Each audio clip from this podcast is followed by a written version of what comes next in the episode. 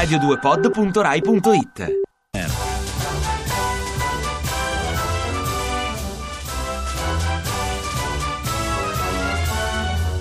Cari ascoltatori, consentitemi di tornare sul tema della corruzione. I dati parlano chiaro. L'Italia è agli ultimi posti in fatto di sicurezza, giustizia, produzione industriale, efficienza burocratica, PIL, inflazione, infrastrutture, sviluppo tecnologico e digitale, libertà di stampa e politiche ecologiche. Ma i conti non tornano. Com'è possibile che siamo ultimi in tutto e poi in quelle stesse classifiche risultiamo ai primi posti in fatto di corruzione e tangenti? Se siamo così bravi a corrompere, com'è possibile che non siamo stati in grado di comprarci il giudizio positivo di chi ha stilato quelle classifiche?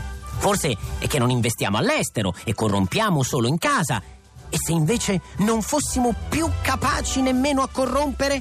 E se avessimo perso quel talento che da sempre ci contraddistingue nelle aule di tribunale come sui campi di calcio? Forse la crisi è diventata talmente sistematica che non ci sono più i soldi neanche per le tangenti, con conseguenti tagli in bustarella paga? Il primo posto in classifica in fatto di corruzione sembrerebbe smentire questa ipotesi, ma se quel primo posto fosse comprato?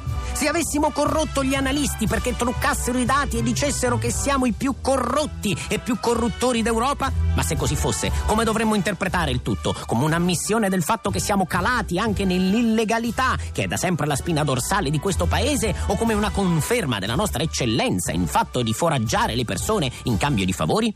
In ultima battuta, è un dato positivo o negativo? Se andiamo all'estero a corrompere qualcuno, siamo ancora credibili e competitivi? O adesso, per riuscire a corrompere qualcuno, dobbiamo prima corrompere qualcun altro?